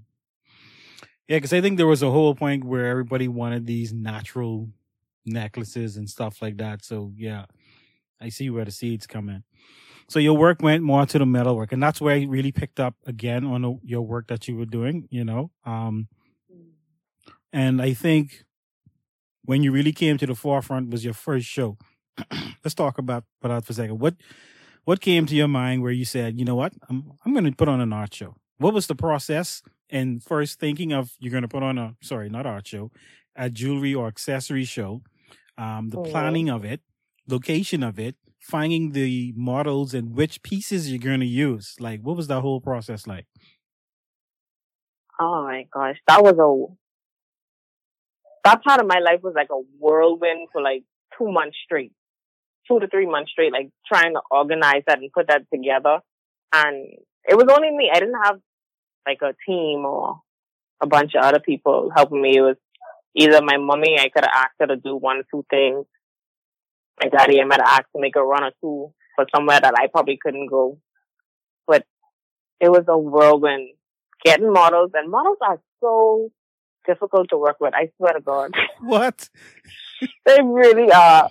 They really, really are. So I had to get models and find something for them to wear. Because I don't, I'm not, it's not like it's a fashion show where I'm right. making clothes, and the clothes is what the, is what the main thing is about. Okay. So I had to find something for them to wear that wasn't distracting ah. to take away from the jewelry. Yeah. And then it was just so much things that I never thought, this is going to my first one now, that I never thought, like, this is what people have to do to put on a show. Yeah. I had to find music for the runway. I had to look at how seating would be for the runway. What, what, what these people are going to be eating? What are they going to be drinking? Where are they going to even have this thing? Yeah. So it was a it was a lot of work, printing tickets, designing tickets. I think it took me like three weeks to make a flyer. And considering myself, because I, I do I, I do a little bit of graphic design, so I was like, okay, I'll make my own flyer. I can save money that way. I'll make the flyer. Right. A week later, I was like, I don't like this. Trash it. I did another one. I don't like this. I did like I went through like four different ones. I was like, what the? It's it was just so so much going on. To pull that whole thing together, and doing it by yourself is it's even harder. It's even harder. I don't regret any of it, mind you. Right. And the show came out beautifully, but it just was a, it was a lot. What do you what do you estimate the amount of time it took to plan the whole thing from conception to actually kicking off the first one? How how long would that take? Do you think? I can I did kind of average it to say maybe it was three months. But that's just planning the whole thing. That wasn't me putting together pieces for it either. Right. Because I was building pieces, like interesting pieces that I just built and put aside and chose not to sell because I liked it a little bit extra. So those pieces that I always had aside was what I used for the show, and that they got built up over time. So wait, you you made hold on, let's go back. You made the pieces while you were planning, or did you make the pieces and then started to plan? Most of them were made before I started planning. Okay, okay. Mm-hmm. Makes sense. And so you made a decision on what you wanted? Did you know, or you just say whatever comes out, comes out? For the first one, it was more of whatever comes out, comes out. And that worked out. It was out. Whatever I thought was interesting and beautiful enough, it came out. Which I like to say is all of my pieces. But, you know, some things you always perform more than others. So yeah. The ones that I like the most, I have this little box in my room. So anything that's interesting or that I draw that's beyond interesting, it goes in a Ziploc bag and it goes in that box. And that's like my little secret vault, my idea vault. Oh, gee. Well, yeah, that's natural as well for us. We we have a whole section for that. mm. So your second one, because now you have... You have some experience in it. You, you made some mistakes, probably you didn't, but you, you now have a better understanding of what to do. How was the second show? The second show, I strangely, although I learned from the first one, I always feel that my first one was a lot better than the second one. What? Why was that? I don't, I don't know why. The second one was nice. It was really nice, but I felt I don't know, maybe it was just the vibe of the first one, or it was just something about the first one. I still can't put my finger on it today.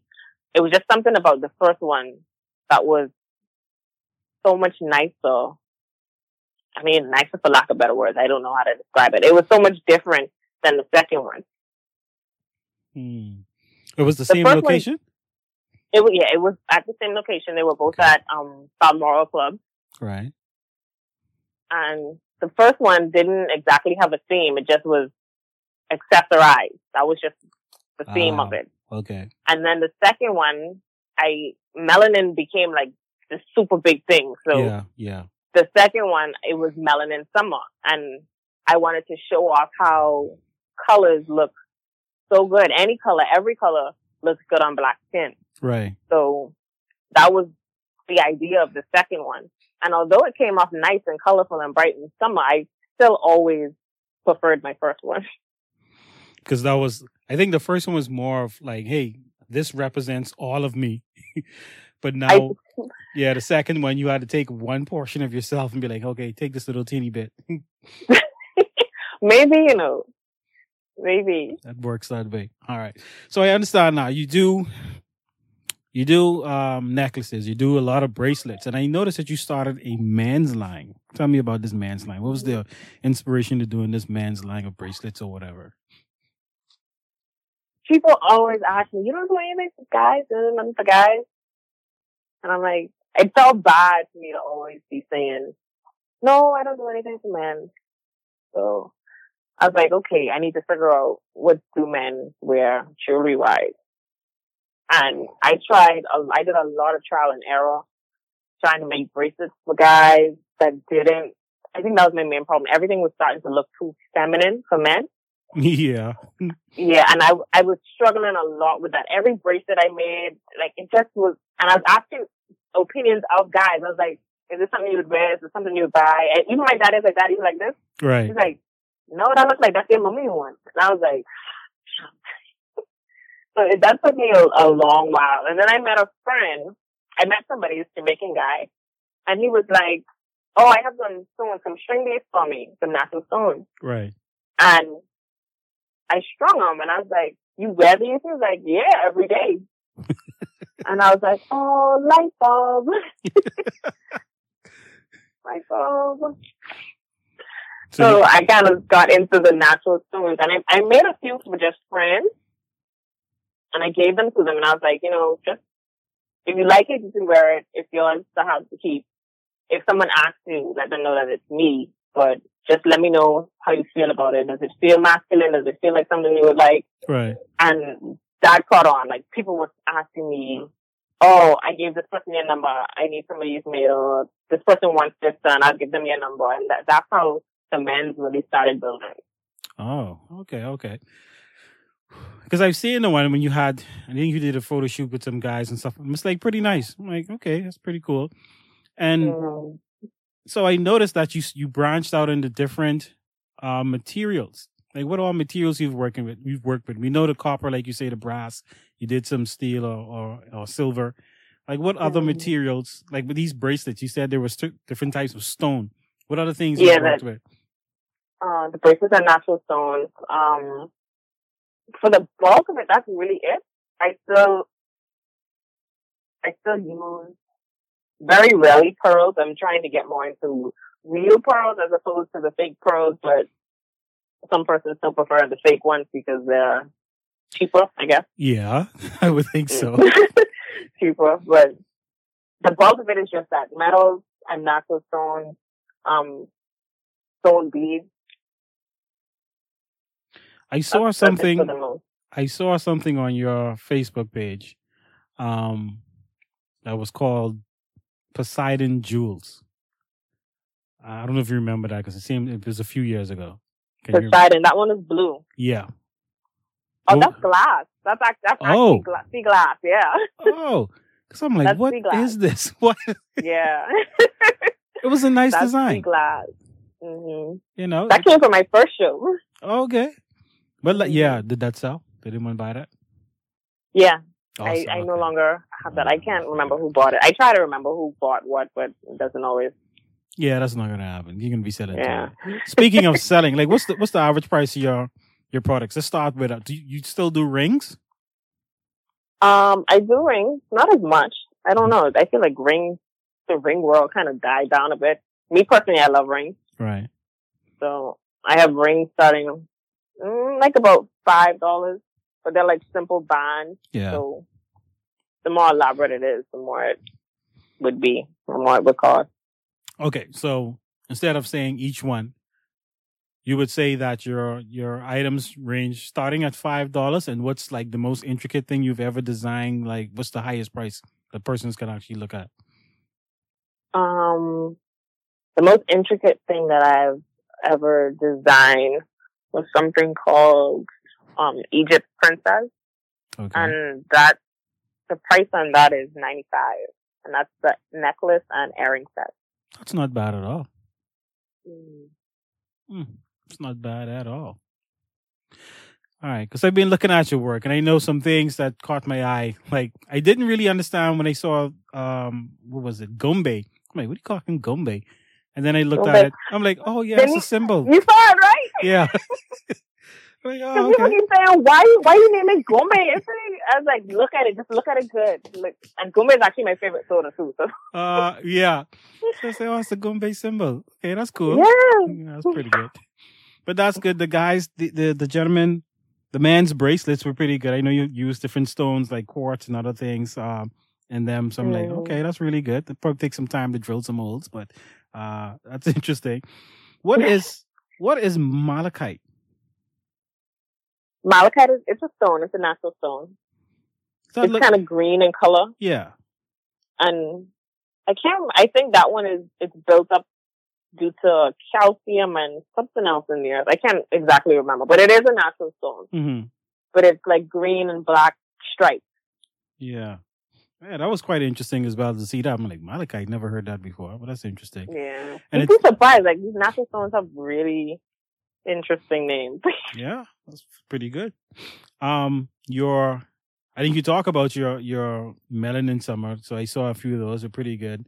Your, I think something recent that you're working on is the mustard and the pineapple thing. What's going on? What the inspiration between those? Pineapple, the one seemed to be showing up a lot more. Is there something about pineapples you like? Pineapple came from Melanin Summer. Mm-hmm. Um. My dad's side of the family is from Eleuthera. There we go. Yeah. So pineapples is like, I love, I love pineapples. And when I was trying to complete the line for Melanin Summer, I was one item short. Mm. And I couldn't figure out, I couldn't figure out what to do. Like, and it was like, I think the show was like in a couple of days. I was like, you still missing one piece more. And I was sitting down in my room. Dad likes to buy pineapples, and I would take the majority of them and run and hide in my room. So I was sitting out eating the pineapples And that's how that came about. I was like, what is the last thing I need to do? And I looked down the plate. I was like, pineapple. There you go. Eureka!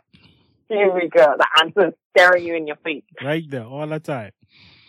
Yeah, because I... And that's... I, they were quite nice. The earrings, they, you know, like, it's pretty good. Is there, like, a, a color to them, or what, what metal is that? that? That's made out of brass, but I also do them in copper and silver. Okay. But everybody loves the brass. That was, like, a thing for some. I made so much pineapple earrings. I I think I'm sick of pineapple. One thing I always wondered, right? I mean, sorry, not to cut you off with that, but because you did make, you just say something. You had to make a lot of it. Like, do you make each and every one by yourself, handmade? Mm-hmm. God damn it. Each and every last piece. Each and every last piece. From the metal, I trace it, cut it, file it, buff it, etch it, prime it, whatever I have to do. All by myself. And your maximum price is ninety bucks? Jesus. Come on, people. Come on. Come on. That's a lot of work. I mean, just thinking about that, like each and time if you do that over and over and over again. So yeah. what, I, what I tend to do is I try to make a, I don't never sit down and make just one. Okay. So like if someone said, if someone does want one, especially when it came to the pineapple earrings, because I don't know, like, like, girls just was like, pineapple summer. We having pineapples for summer. Everybody's going crazy over pineapples. So whenever I sit down to make an order, I would make like three or four other pairs. Right. Because so soon enough, they're going to go. That makes sense. So just hold on them just in case. That makes sense. So are you ever going to do like limited editions? You say, okay, there's only going to be five of these ever made and that's it. Or it's... If someone requests beyond that, how do you do that? Or can someone ask you, hey, um, can you make something for me and only for me? Um, a lot of my larger pieces or more elaborate pieces mm-hmm. are only produced maybe three times the most. All right. I don't like to make a bunch of, like, I don't know if you saw Egypt Princess, but it's a bunch of strips of copper. All okay. at different lengths. I think oh. if, if I remember the count, it's like maybe sixty to seventy different strips uh-huh. of copper, all at different lengths. That, I think I've only ever made that three times. So and that, I don't intend to make it again. Okay, let me just make sure I get the right one. Is it the one, it's almost like a upside down pyramid or a diamond or something on the chest?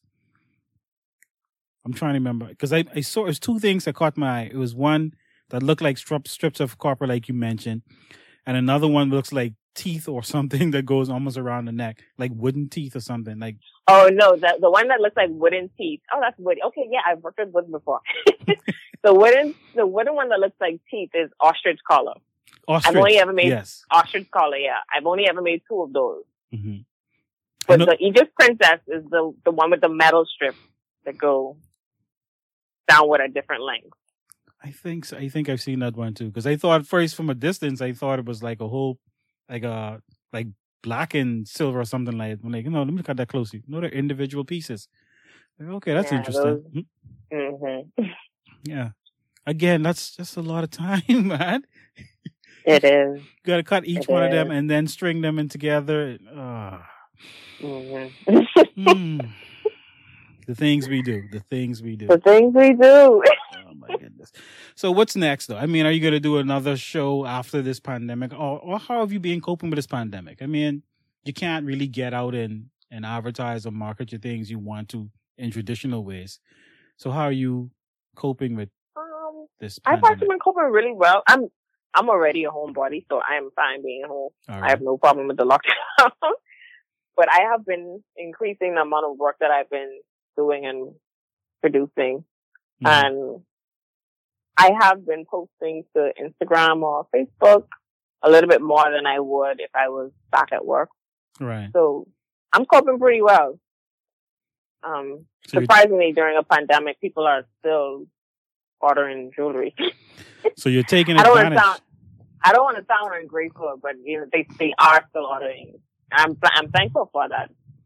Well, so, that's good, man. I mean, once you're still able to, to get your work done, because, you know, because you have the time. You have a lot of time. I, I have more than enough time. So are you looking to do another uh, show when, whenever you can? I do. I really wanted to do one in twenty nineteen, but like I said, that didn't that didn't happen.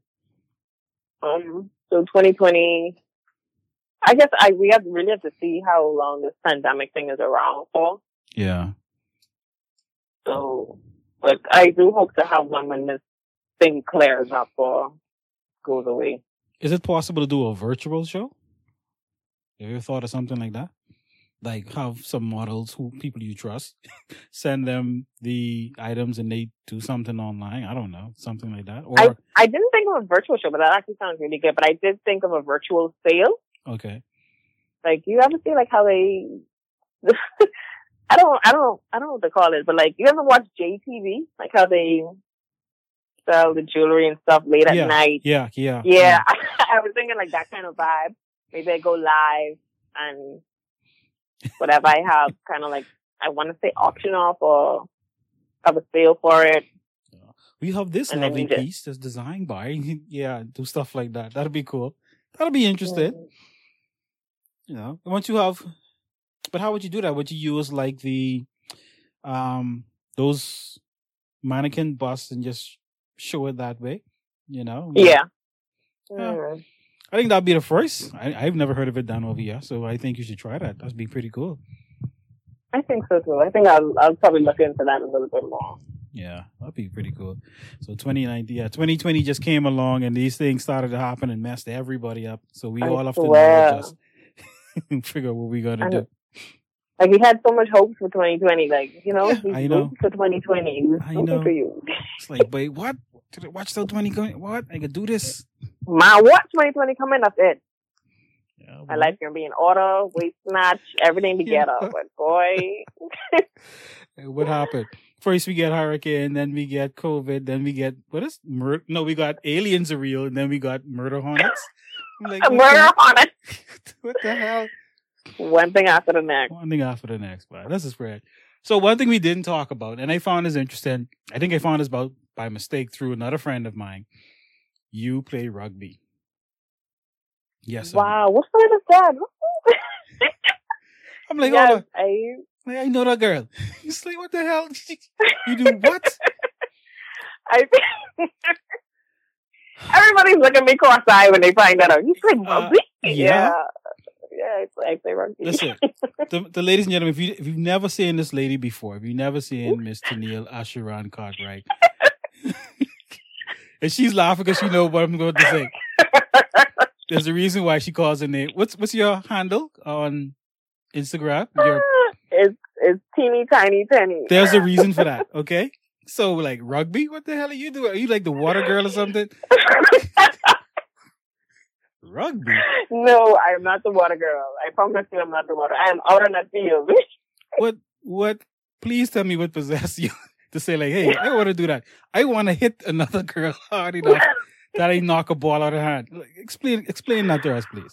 How we went from, because we all hear this now, we went from getting good grades, being an artist, making things with your hand to like, I'm going to run you over. how, how did that happen? To be honest, when I first joined rugby, when I first started, I wasn't familiar with the sport. I never, I, I've heard of it, but I didn't even, I couldn't tell you what it was about. Mm-hmm. I used to play, I I started to play softball in C O B. Okay. And one of the girls, the team never really got off the ground when I was there. But one of the girls I used to play softball with, she played rugby. And I, she bucked me in the food store, I think must be like a week after my graduation, or a week before my graduation. She was like, girl, what you doing? I was like, nothing, just working now, working in jewelry. She's like, come play rugby. I was like, okay. Just like that. Didn't. Just like that. She's like, Tuesdays and Thursdays. Went in. I was like, okay. What time? She's like, six thirty. I was like, okay, I'll be there. Just like that. And it was, it was history from there. I, I enjoyed it. As weird as it sounds and as scared as people look, as scared as people are when they hear the sport, mm-hmm. it's, I swear, it's so much fun. I swear to you, it's so much fun. It's so much fun. If you're not scared to get hit, it's, it's so much fun. See, but that's the thing. That's what, that's what people thinking about. Dude, you, you get hit. This is like football. Oh, man. Without the padding. Without the, yeah, without the padding. Exactly. And it's legal. Jeez, rugby. That's but believe it or not, I think I read some. I read somewhere that people actually get more injured in football. Uh-huh. There are more injuries in football than there is with rugby. Oh, okay. So it's safer. It's, it's than not as football. bad as people. It's not as bad as people think it is. It just looked bad on T V when they watch it. I'm like, why are you guys? Yeah, say- oh, okay. you know, they, yeah. they play it back in slow motion, so it's yeah. a little scary. It ain't that serious. Like, oh, dude, I know you're gonna feel that in the morning. Okay, so rugby, that's cool. Any other sports? Because you said softball, you said rugby, so you you're also an athlete, pretty much. Yeah, I always enjoy being. I mean, I still do. I like the fitness, the fitness aspect. Yeah, jack of all trades, master of none. I think that came from where I'm so small. Yeah. You know, people look at people like my size and they will try to run you over. They will try to bully you. Right. They will be biggity. So I think maybe that was kind of my defense. Yeah. Like, oh, you think this pushover, huh? Come for some of this. Oh, okay. Mm-hmm. That's, mm-hmm. Interesting. Mm-hmm. That's interesting. That's good. So now, like we said, with COVID, I mean, we're all locked down. So there's no more rugby going on. No more, yeah. no more shows. No, it's like it just really messed everything up for everybody, you know. Yeah. But it's really been really. really this has been a really good talk, man. There's so much things to be in chat. No, I just want to know a couple more things. If things go, you know what? Because it seems like I don't want to jinx twenty twenty any more than it is. Um, but what are, what are your plans that? Let's just say for the future, like you have some things in the working that you want to bring out. Are you coming up with a new line of, of uh, jewelry? Are you going to go into something else? Are you going to start marketing? Will she ever finish the blanket? Like, what's what's going on? Why did I know you were going to bring up this blanket again? I just want to know, what's the plan for the future, man?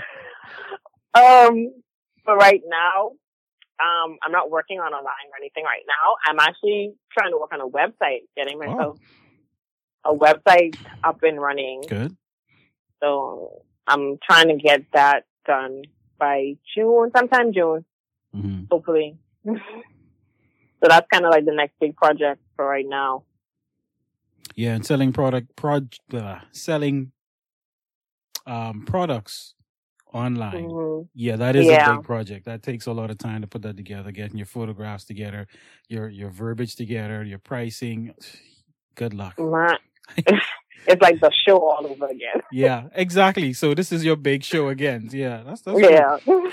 I, I always tell people when they do stuff like that, you know what? You need to have an opening party after you test everything for about a month or so. Have an opening party, like dude. I'm pretty sure I will.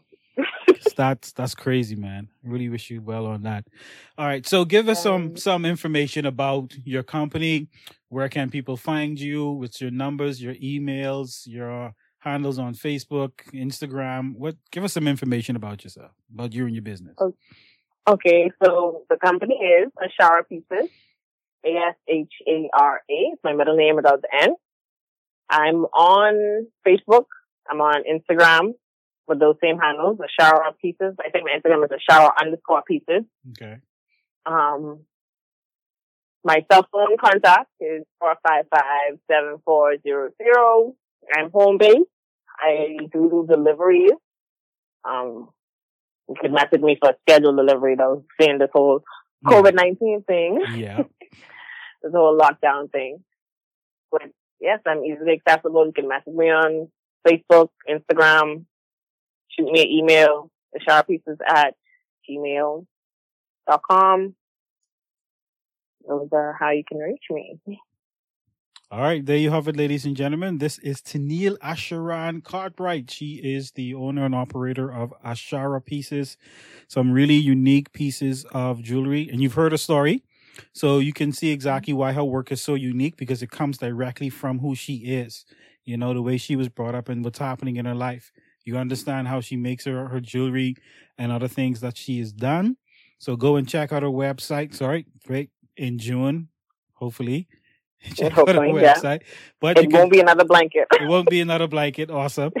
But you can find her information, her her work. You could see her work on Facebook and Instagram. You could follow her as well, so that when new items come out, you'd be one of the first ones to actually find out or get a custom made piece. I do love the glasses, by the way. The one like the Poseidon one that is really really unique. So take a look at that. So for right now, again, I want to really thank you for coming on this uh, podcast.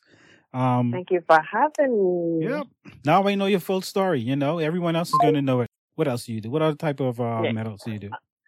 I work with copper, brass, German silver, natural stone, pearls, um, a little bit of wood. Awesome. And you said for the guy, you now have a have a man's line of bracelets. So Father's yes, Day is coming bracelets. Up, ladies. Father's Day. Oh, it's bra- It's sorry, it's actually bracelets, um, tie bars, and tie bars and cufflinks. And cufflinks. Oh, that's, that's true because I saw the pineapple cufflinks. They were really yes. awesome, by the way. They look really good. They really were really really nice. So Father's Day is coming up. If your husband, boyfriend, cousin, whatever, having a birthday or party, look here, give her a call. Check out the things that she have there. These things are really awesome. They really look good. They do look manly because before, usually when you see bracelets, you're like, dude, I'm not wearing that. You're not. I'm not going to be putting that on. Either you're like some surfer dude or whatever, but they're really, they're nice. The tones on them are really earthy. There are some blue ones in different colors, but I really like the earthy tones. They're really, really beautiful things, man. So go and check her out and give her a call anytime. If you can, just check it here on the podcast. We'll have her information below. Any questions, you can leave it here or send her an email either way. So just want to remind you again, we are sponsored by the Creative Creative Center Bahamas, located in Chippingham on the Pop-Up Studios property, or we also are sponsored by Bahamas Candle and Soap, the one place, or the Bahamas' number one place to get all of your candle and soap supplies. So until next time, ladies and gentlemen, thank you for listening on the podcast. This is Tenniel Asharan Cartwright for Asharan Pieces.